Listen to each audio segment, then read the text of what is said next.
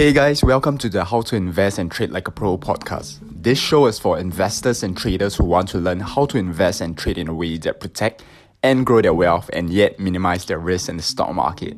So, what is up, guys? So, in today's podcast episode, I'd like to share with you our weekly technical analysis, right? So, in this podcast episode, I'll be taking a look at the S&P 500, uh, specifically the S- SPY, so the SPY.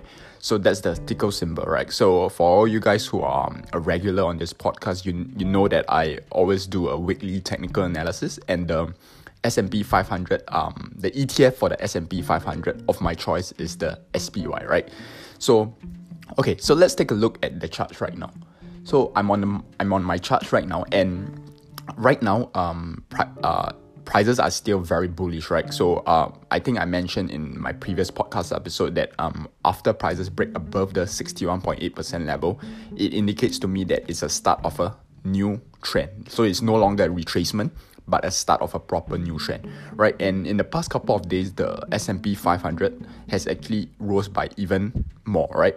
So if you take a look at your chart right now, um, okay, I'm going to share with you this um, super simple strategy on how to determine whether um, a, a stock or any equity that you are looking at is on an uptrend or a downtrend, right? So this is a super simple strategy, but it's also a very powerful one, right? So the strategy is you take a look at the 200 day moving average. So if you're on your price chart, you plot your 200 day moving average, right? So after you plot your 200 day moving average, you take a look at when the stock price is relative to its 200 day moving average, right?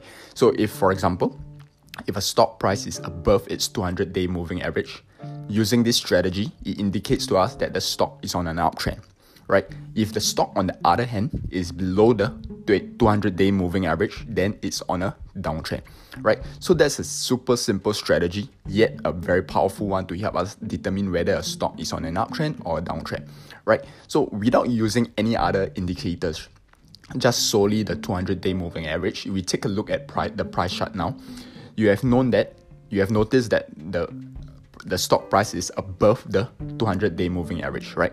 So using the strategy that I mentioned earlier on, this indicates to us that the S&P 500 is on an uptrend right now, right? So right now prices are not prices not only break above the 61.8% level, it is also above the 200 day moving average. And right now prices are quite bullish, right?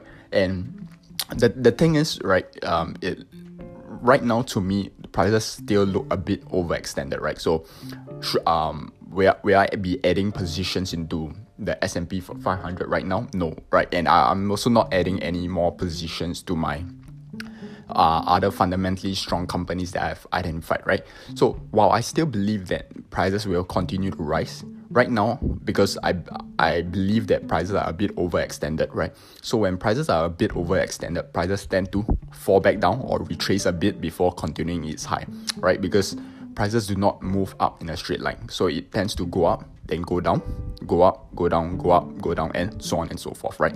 So right now, even though I'm very bullish about the stock market as a whole, I'm not adding any more positions currently, right? Because, like I mentioned, um, the stock market is a bit overextended, right? And if you think about it, like you think of the stock market like a rubber band, right? So when the rubber band is overextended, once you let go, you just need to let go the rubber band, the rubber band will snap back, right? So that is what happens to prices, right? So prices, when prices are, are too overextended, when it lets go, it will fall back down, right? So we want to wait for prices to fall back down before we add our positions, right? So if you are if you have any um, stocks that you have identified on your watch list, you want to wait for prices to fall back down to a support level, and then you add your positions at the level, right? Because when you do this, you are buying at a position that is uh, at a price that's likely to be lower than the current stock price, right? Because when we buy, we do not want to buy when prices are too overextended. We want to buy when prices are at the support level, and then we add our positions. Then when prices are at the support level, prices tend to rise back up, right? So that's a, a, a bit of a digress from the weekly technical analysis, right? So to recap, the I'm very bullish about the S&P 500 right now because um, it has broken above the 200-day moving average, and we have learned that when prices are above the 200-day moving average, it is on an uptrend. And but the the thing is, even though I'm very bullish about the stock market, I'm not adding any more positions currently because I believe the stock market is overextended. Right. So hopefully you guys have gained some value from today's podcast episode and ha- have a great weekend to your financial success.